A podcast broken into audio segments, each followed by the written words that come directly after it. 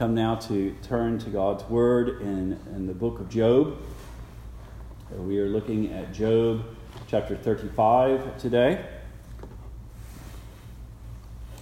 Uh, I will read this. This is a part of the speech of Elihu. Elihu. I will also remind you, because I won't dwell on it too much uh, in the sermon proper, uh, that Elihu is, is not speaking with the same judgment that God gives on Job's words. That often what Elihu does is quote Job uh, in ways that don't bear out the meaning of Job, taking his words out of context, even as, as the closest actually quotation that we have is chapter 21, 14, and 15. But if you read verse 16, you see that these are words that Job himself are condemning. Uh, but rather, instead of focusing on that, we will look at the right use of Elihu's words, his right instruction, and, and draw our doctrine from that. Before I read our passage, though, let's go to the Lord in prayer that He would bless the reading and preaching of His word. Our Father and our God, we come in the name of Christ and do so again. Uh, we come asking again for your Spirit. This time, as we consider these words that your Spirit inspired for our good and our instruction, we ask that you would give us the same Spirit that he might dwell within our hearts, that we might take it as intended, that we might hear your word to us this morning, and that we might be grateful that you speak to us, uh, that we might be submissive uh, to what you reveal needs correcting and that we might take encouragement from your promises in it, that our lives might be to your glory, and that we might bear the fruit of repentance and trust and obedience. In Jesus' name we pray. Amen. Hear now the reading of God's holy word from Job chapter 35. Elihu spoke, moreover, and said, Thinkest thou this to be right, that thou sayest, My righteousness is more than God's? For thou saidst, What advantage will it be unto thee? And what profit shall I have if I be cleansed from my sin? I will answer thee, and thy companions with thee. Look unto the heavens and see, and behold the clouds that are higher than thou. If thou sinnest, what doest thou against him? Or if thy transgressions be multiplied, what doest thou unto him? If thou be righteous, what givest thou him? Or what receiveth he of thy hand? Thy wickedness may hurt a man as thou art, and thy righteousness may profit the Son of Man. By reason of the multitude of oppressions, they make the oppressed to cry. The oppressed cry out by reason of the arm of the mighty. But none of them say, Where is God my Maker, who giveth songs in the night, who teacheth us more than the beasts of the earth, and maketh us wiser than the fowls of heaven? There they cry, but none giveth answer because of the pride of evil men. Surely God will not hear vanity, neither will the Almighty regard it. Although thou sayest, Thou shalt not see him, yet judgment is before him. Therefore trust thou in him. But now, because it is not so, he hath visited in his anger. That Job knoweth it not in great extremity. Therefore doth Job open his mouth in vain, he multiplieth words without knowledge.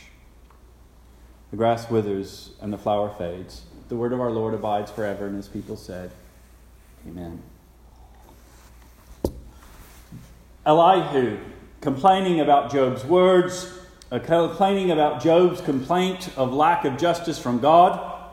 Job has never said in any words that his righteousness was more than God's, but Elihu takes it that any sort of complaint about his own innocency and his harsh treatment from God must reflect negatively upon God's righteousness and, and his justice, uh, calls Job to consider what it is that we owe unto God.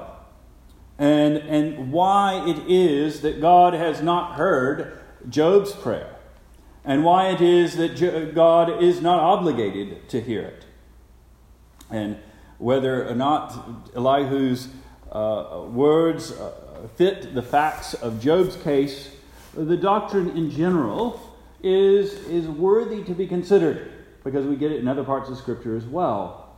And the first doctrine is, is that the Lord is not the debtor to his creation, that the Lord does not owe his creatures as if they could make him indebted to, uh, to them. He transcends their ability to hurt him or to profit him. Verse 5 through 7 Look unto the heavens and see, and behold the clouds which are higher than thou. Uh, so he's, he's causing him to look at the, uh, the, the things that, that are kind of within reach and consider them. And he's going to argue from the lesser to the greater. Uh, those things, what can you do to affect them? He's not even going to the stars. He's not going to the sun. He's not going to the moon. He's going to the lesser uh, heavens, the sky, and looking just simply at the clouds, which do sometimes settle down upon the earth in the fog in the midst. And he asks these questions about God, because there's a rhetorical leap here. He says, If thou sin, what do you do against him? If your transgressions are multiplied, what do you do to him? Now we know that sin is the rebellion against God. We know that sin is lawlessness. We know that what we're doing is disobeying Him. But in our disobedience, have we made Him less happy? Have we made Him less blessed? Have we taken away anything of His holiness or His perfections? No. There's nothing we can do to make the cloud other than the cloud. There's nothing we can do to make the sun other than the sun. There's nothing we can do to make the moon and the stars other than they are. I mean, it is a conspiracy theory that there are little machines that we can do to make the clouds go hither and yonder. But it's ridiculous. But even if we're going to accept that, the things in the heavens we can't affect or touch.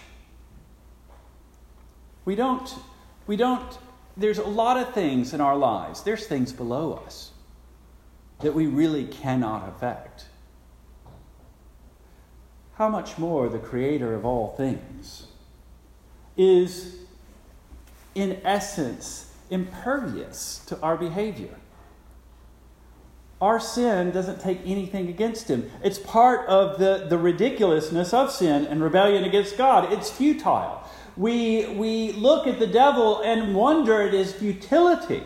Why on earth did he think he could uh, uh, to, to succeed in his rebellion? We don't know the details of his particular rebellion, and it's part of one of the mysteries there because you would imagine that the, the great powers, those powers like the angelic beings, would know better than we the imperviousness of God uh, to our meager actions. But also, if you look in verse 7, if thou be righteous, what givest thou him? Or what receives he of thy hand? If you're doing good and you obey, I mean, we think when we do somebody a good turn that they we put them in our debt, do we not?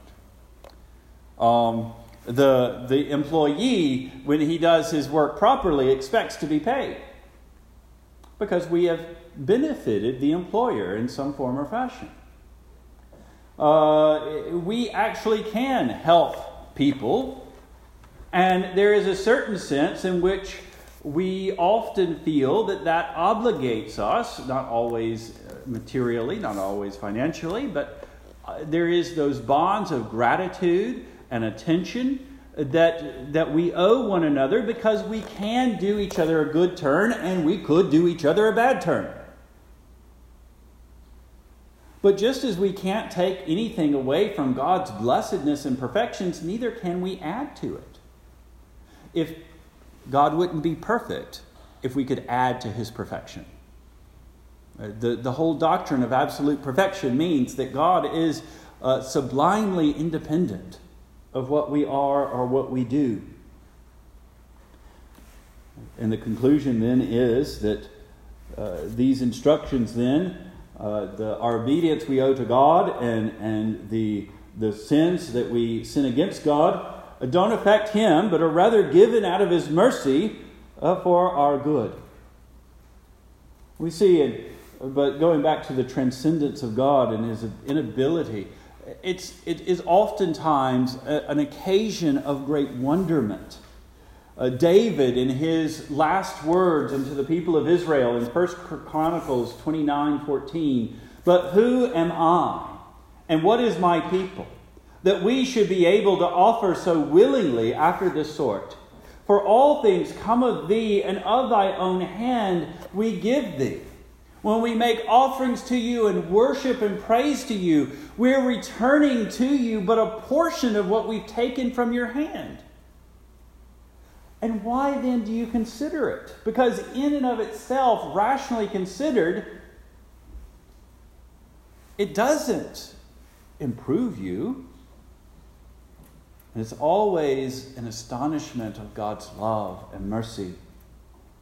In Romans 11 35 and 36, uh, Paul trails off his doctrine to give praise unto the Lord who hath first given unto him, and it shall be recompensed to him again. For of him, and through him, and to him are all things, to whom be glory forever and ever. Amen. Then why does he consider us at all? Uh, our, if you look at Psalm 50, Psalm 50, verses 8 through 13, reflects on this. It's a psalm of Asaph. I will not reprove thee for thy sacrifices, says the Lord, or thy burnt offerings to have been continually before me. I will take no bullock out of thy house, nor he goats out of thy folds. For every beast of the forest is mine, and the cattle upon a thousand hills. I know the fowls of the mountains, and the wild beasts of the fields are mine. If I were hungry, I would not tell thee. For the world is mine, and the fullness of the, thereof. Will I eat the flesh of the bulls that you sacrifice, or drink the blood of goats that you pour out? Offer unto God thanksgiving, and pay thy vows unto the Most High, and call upon me in the day of trouble, and I will deliver thee, and thou shalt glorify me. But there's something else going around than just a quid pro quo or a commercial activity with God. The praise that we bring needs to be out of gratitude and acknowledgement of His love. And without that, he's not benefited by the sacrifice. I would say, even with that, he's not necessarily improved his being, but his relation to us is improved. Jesus says in Luke 17, 7 to 10, uh, he talks about the, the unprofitable servant. You go, uh, you come in from the day's work, you tell your servant, you don't tell your servant, feed yourself and then feed me. You tell your servant to go cook me food. And you don't thank him for it either because that's his job. And Jesus says, When you have served the Lord and done all that he has told you to do, say, We are but unprofitable servants. Meaning that there is no such thing as the idea of works of supererogation. You cannot do more to the Lord than he requires of you because he requires of you your, the love of your whole heart, mind, body, and soul. And you can't give, no matter how much the coach would want you to, you can't give 110%. You only have 100% to give. And it's certainly true, and you and I both know, both, all of us know, that we don't give 100%. That we follow our own hearts and our own uh, uh, inclinations. Uh, we may be that right now that you're only giving half your attention to the Word of God and letting the other half trail itself into something else even when we're doing the best that we can do, we know in the heart of hearts that we're not doing what God has commanded us to do. That there is in every good thing that we offer unto the Lord that little bit of rebellion, little bit of selfishness, little bit of serving ourselves. God, by His grace, receives that in Christ as good done. But we know that intrinsically it has no inherent value of itself. In Proverbs uh, chapter uh, 8, verse 36, says, But he that sins against me wrongs his own soul. All they that hate me love death. Solomon is speaking of wisdom there. The, the words are wisdom's words. That is ultimately the Logos, the, the Word of God that is speaking. And to sin against God is not to wrong the Lord, but to wrong oneself and to violate that which He has called you to for your good. And that is why all sin is in the service of death. uh, the language of, of the memes on the internet, the death cult, that uh, it, it is a death cult. Anytime sin and rebellion is seeking what it, what it can never succeed at, out of frustration and nihilism. And that's the nature of sin. Go down to Proverbs 9 12. If thou be wise, thou shalt be wise for thyself. It doesn't improve the Lord, but if thou scornest, thou alone shalt bear it.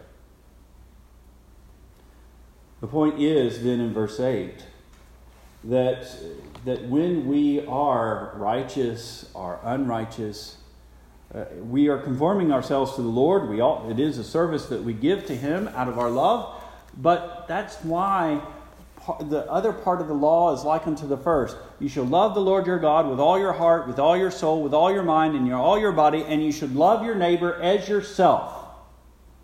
The second one is like unto it. He didn't say the second one is below it, he said it's like unto it. Paul talks about when we serve one another in love that we fulfill the whole law. In Psalm 16, David says in verse 2 and 3, O my soul, thou hast said unto the Lord, Thou art my Lord. My goodness extends not to thee. There's nothing I could do on your behalf, but to the saints that are in the earth, and to the excellent in whom is all my delight. Because I can't do you good, I will do good to those who love you and whom you love. It is part of our serving of God to serve one another because we're part of one body in Christ. The hand doesn't serve the hand. The hand goes and does something that the eye or the mind wants the hand to do, right? If you look at the way your body is knit together, and, and oftentimes, uh, the, if you just consider when the foot kicks the heavy dog out of the way. It doesn't really feel good to the foot, but it's good for the whole body that the dog is out of the way. It's just an example. It's serving the whole body. Uh, there are oftentimes things that you do that are uh, grueling, uh, but serve. Well, I remember it was a thing to say back uh, when we were in school. Uh, well, actually later than school, but sacrifice the body as is what coaches would say when somebody was being kind of hesitant uh, and about accomplishing a goal, and, and they were just, you were just to give yourself to it and to win. And, uh, and actually, that's, it's part of the joy of it, is, is there, there's a certain sense of pain that leads to greater joy. And our, our, our work to one another is for the good of the whole and therefore, through that work, we glorify God, uh, who is loved by the church and who loves the church. So the first is that we can never be a debtor unto God. And rather, his commands and his uh, prescriptions to us are for our own good and the good of our neighbor, verse 8. But then that brings up the question, a question that Job himself asks in chapter 24 12. Then why does God not show mercy to those that are oppressed and troubled? If He is concerned about our good and our well, why doesn't He deliver us out of every uh, uh, hardship and every uh, cross that we bear? Verse 9 By reason of the multitude of oppressions, they, the oppressors, make the oppressed to cry. They cry out by reason of the arm of the Almighty or not the Almighty, but of the mighty, the mighty oppressors. But why does he not hear? Because we're told he doesn't. Their cry, verse 12, they cry out, but none give answer because of the pride of evil men. Surely God will not hear vanity, and neither will the Almighty regard it. The evil men there is not the oppressor. The evil men is, is Elihu's judgment upon those who are crying out that they themselves are proud.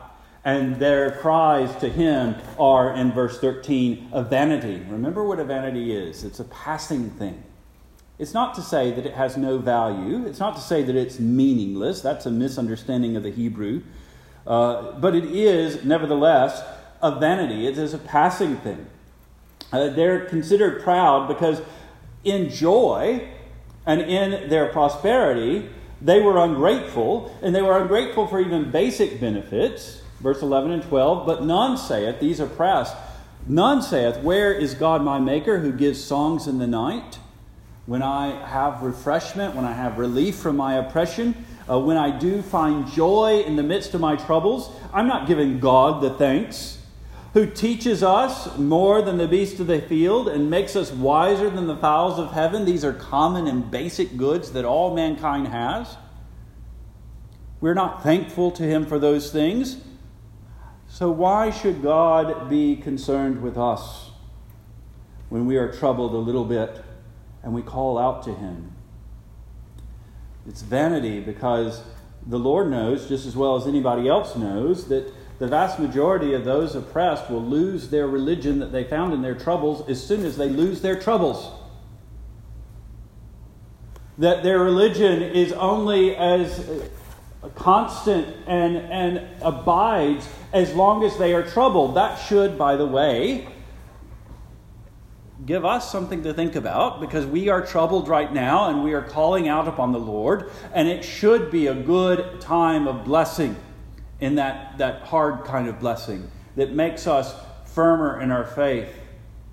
But Jesus tells us that the seed will fall upon ground that is shallow and it will wither away. Now, Heath mentions that it will wither away because hardships come.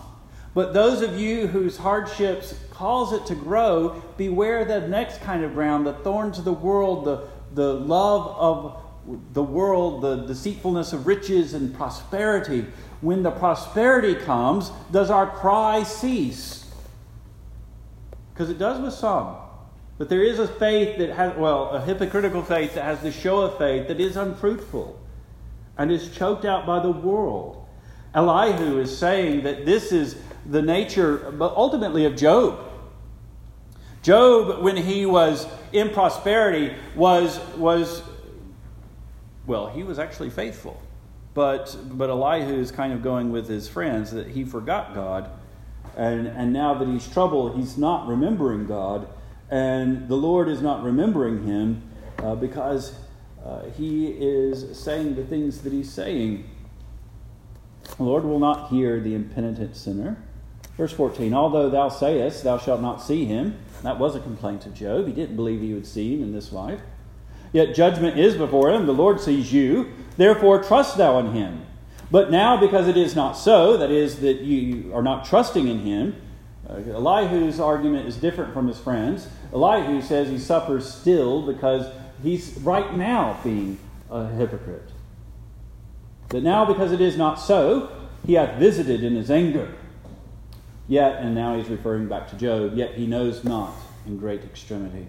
Job is not humbled, and therefore doth Job open his mouth in vain and multiplieth words without knowledge. Tells us that the impenitent sinner though he may cry to the Lord with all the right forms and all the forms of obedience that the Lord has given, will nevertheless not be heard if his heart is not right. Obedience to the forms of prayer are still vain without the heart of prayer. Isaiah, uh, hearing the, the uh, accusation against Israel in Isaiah chapter 1, verses 10 through 17 says, Hear the word of the Lord, you rulers of Sodom, and give ear unto the law of our God, you people of Gomorrah. Sodom and Gomorrah had long time been under the salt of the Dead Sea. But he's speaking to Israel, he's speaking to Jerusalem. To what purpose is the multitude of your sacrifices unto me, saith the Lord? I am full of burnt offerings of rams and the fat of fed beasts, and I delight not in the blood of bullocks or lambs or he goats. When ye come to appear before me, who hath required this of your hand to tread my courts? Bring no more vain oblations. Incense is an abomination to me. New moons and Sabbaths, the calling of assemblies, I cannot away with. It is iniquity, even the solemn meeting. Your new moons and your appointed feast my soul hates, and are a trouble unto me, and I am weary to bear them. And when ye spread your hands, I will hide my eyes from you. Yea, when you make my pr- many prayers, I will not hear. Your hands are full of blood. Wash ye and make ye clean. Put away the evil of your doings from before my eyes. Cease to do evil. Learn to do well. Seek judgment. Relieve the oppressed. Judge the fatherless and plead for the widow. This is, by the way, what Jesus and well, the prophets also, the minor prophets said, I delight not in sacrifice, but obedience. Not that God didn't command the sacrifices, but he commanded them to be given with heartfelt devotion unto the Lord. And when uh, they were just done as a form to cover disobedience and sin in the life, they were hypocrisy. And he delighted not in them. Even if they were done with exactness, he delighted not in them. If we uh, are exact in our prayers unto God and exact in our praises unto Him, and we are exact in our attention to give into the Word, but we do not do so with love and humility before the Lord, but as a cover for our sins, just to kind of uh, ease our conscience and nothing more, then God is not obligated to hear. Remember, God's not obligated to hear at all. He does so out of a grace and mercy and out of love to his people. He gives us these things. He gives us His law that we might know what's good for our life, that we might know how to be conformed unto the Lord. He doesn't do that only, He gives us the gospel and gospel ordinances, which in the Old Testament were the sacrifice system. In the New Testament is that which comes from the proclamation of the sacrifice of Jesus Christ. He gives that for our good. We don't, we're not bargaining him with him when we participate in it. And we're not drawing anything out of it when we don't do it with faith and love and devotion and humility before him. Now, it's not true that Job waited upon the Lord in hypocrisy. But it is true that the Lord is not obligated to hear a hypocrite. And Elihu is not wrong in the general, even when he is wrong in the application uh, to Job. James says, Ask, ye ask, and ye receive not, James 4 3, because ye ask amiss, that ye may consume it upon your lusts. Sometimes God tells us no. Sometimes God turns a deaf ear to us because he loves us. If it is sin, if sin is a ruination of you and me and not of the Lord and doesn't hurt him at all, if we're asking for things that would lead us unto sin, it is his love to us that turns a deaf ear to us. If Job had been seeking deliverance from his miseries simply that he might go back to a life of sin, it was good that God did not hear him. Now we know that that was not the case at all. That Job sought the deliverance of the Lord and the vindication of the Lord for a life of faith. That he wanted to see the good that he trusted that the Lord would give. And that's a sermon for another time. Because it does cause us, we have to persevere. But it's also true that we won't persevere right if we forget how much we owe the Lord and how little he owes us we would not appreciate his love at all. And so, as we consider Elihu's what the Lord owes us, let us also consider what we owe the Lord.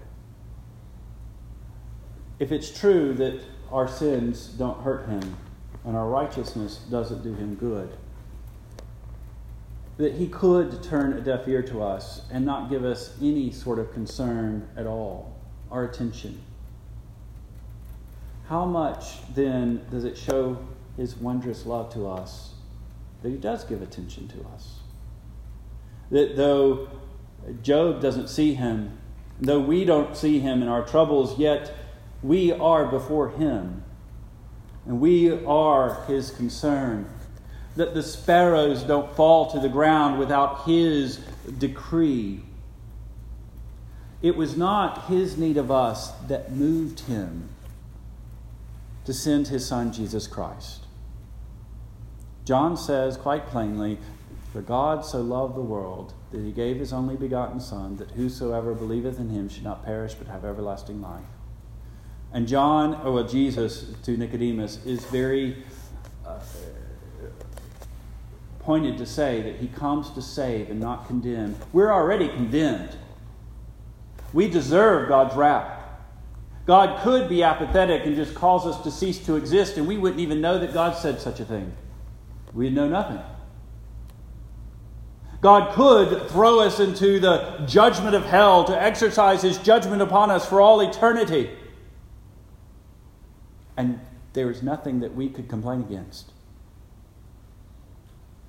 But he looks upon us as though unprofitable servants, as a people that he's willing to give himself for, even unto death. He binds us in love and by love. He binds himself to us. He gives us promises that though he doesn't have to, because he didn't have to promise, we can depend on and we can argue and wrestle with him. We see Job wrestling with the Lord. Israel's, the church's name is the one who wrestles with the Lord. We do so because he loved us. And are we thankful? Do we appreciate this? Or do we, some in our sin, really wish God would have left us alone? Profitable religion, then. Profitable religion. Our devotion to God that is good is not going to improve God's situation. It's not going to take away from God's situation. We need to real, realize that. We need to be humble and grateful before Him in all seasons. The problem with the oppressed in, in Elihu's speech was that they were only minded towards God when trouble came. We should uh, look to God our Maker when we are singing songs in the night, when we are in great joy, when we are at rest, when we are troubled, and when we consider just the, the blessing of being a human being. All seasons, we should have something to be grateful to the Lord for even if it is that our troubles have not consumed us. That we still have, we still breathe, and therefore we can still hope in His mercies even in this life. We also understand that practical religion, as James himself says at the end of chapter 1, is to love our neighbor. The fatherless and the widow is particularly singled out by him, and the fear of the Lord but the way that we love our Savior is by loving and doing right by His people, that is, one another in the church. And then as extends outward, because they are all potential, as far as we know, elect into the world with compassion. And finally, we persevere. Although thou sayest to you shall not see him, yet judgment is before him, therefore trust thou in him. That we, even when we can't see it, because there's no point otherwise, when we can't see the good that the Lord does, we nevertheless trust that he does it, because he has promised that he works all things, the crosses, for the good of his people. When Jesus was on the cross, and agonized under God's misery. Why have you forsaken me? Yet he didn't turn against God. Unto the Father commit I my spirit. And he gave up the ghost and died. He does what Job thinks he's capable of doing. Though he slay me, yet will I trust in him. Jesus knew that we deserved that slaying. And in trust and love over his Father, he took it upon himself that we might be reconciled with our Father, that we might persevere in the midst of hard times, but do so humbly, recognizing his love. Let's pray.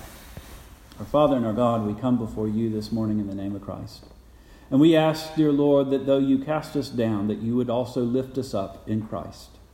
We pray, dear Lord, that we would, in all seasons, uh, give you thanks, that we would remember you that give us joy, and that we would recognize that our prosperity comes from your hand. That there is nothing that we give you that we did not receive a hundredfold from your hand already. But we ask, dear Lord, that we would not grow lax thereby, but that we would be moved uh, by that wondrous love wherewith you loved us. And we pray this in Jesus' name. Amen.